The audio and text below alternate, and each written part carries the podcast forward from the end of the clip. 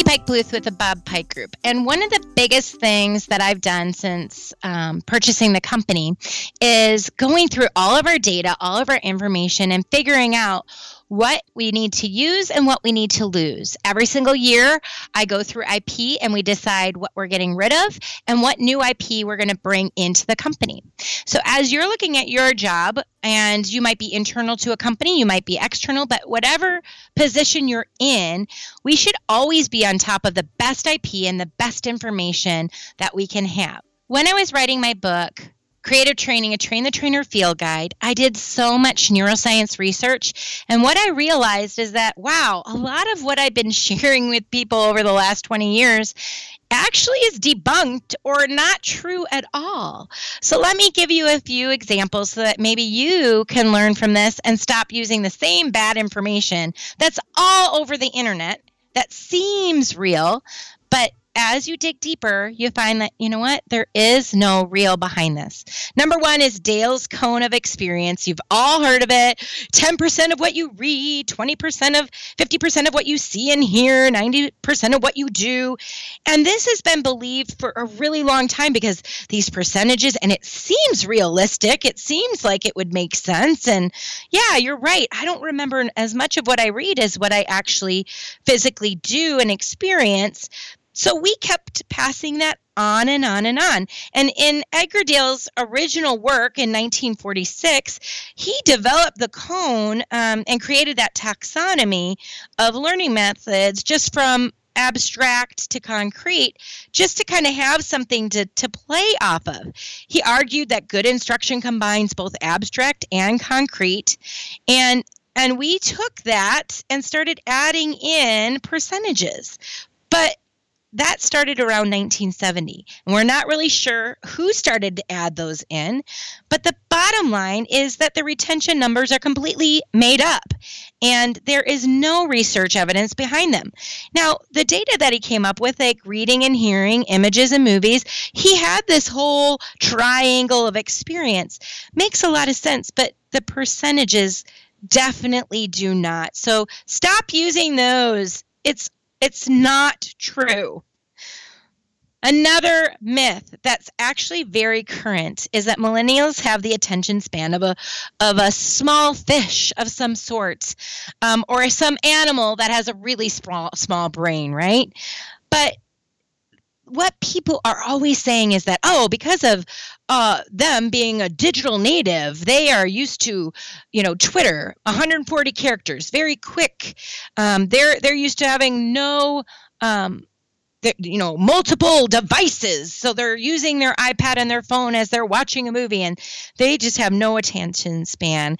Let's let's just pause for a moment and debunk that. So here's what's super ener- energizing and interesting to me is Gen Z, you're looking at people that are 18, 19, 20, uh, millennials 37 and younger, they actually love their number one preferred learning method is going to be on YouTube.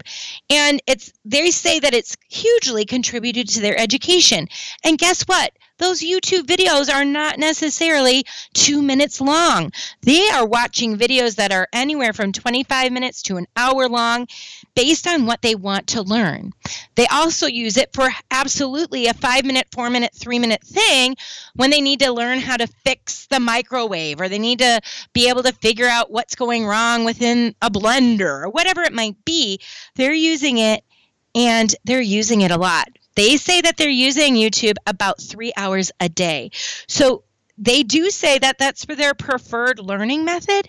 And don't, you know, there is no way that they're getting it in two minute bite sized things over the course of those three hours. So just remember from from just looking at what they actually do is they're not distracted. They're not they're not just sitting there for two minutes at a time.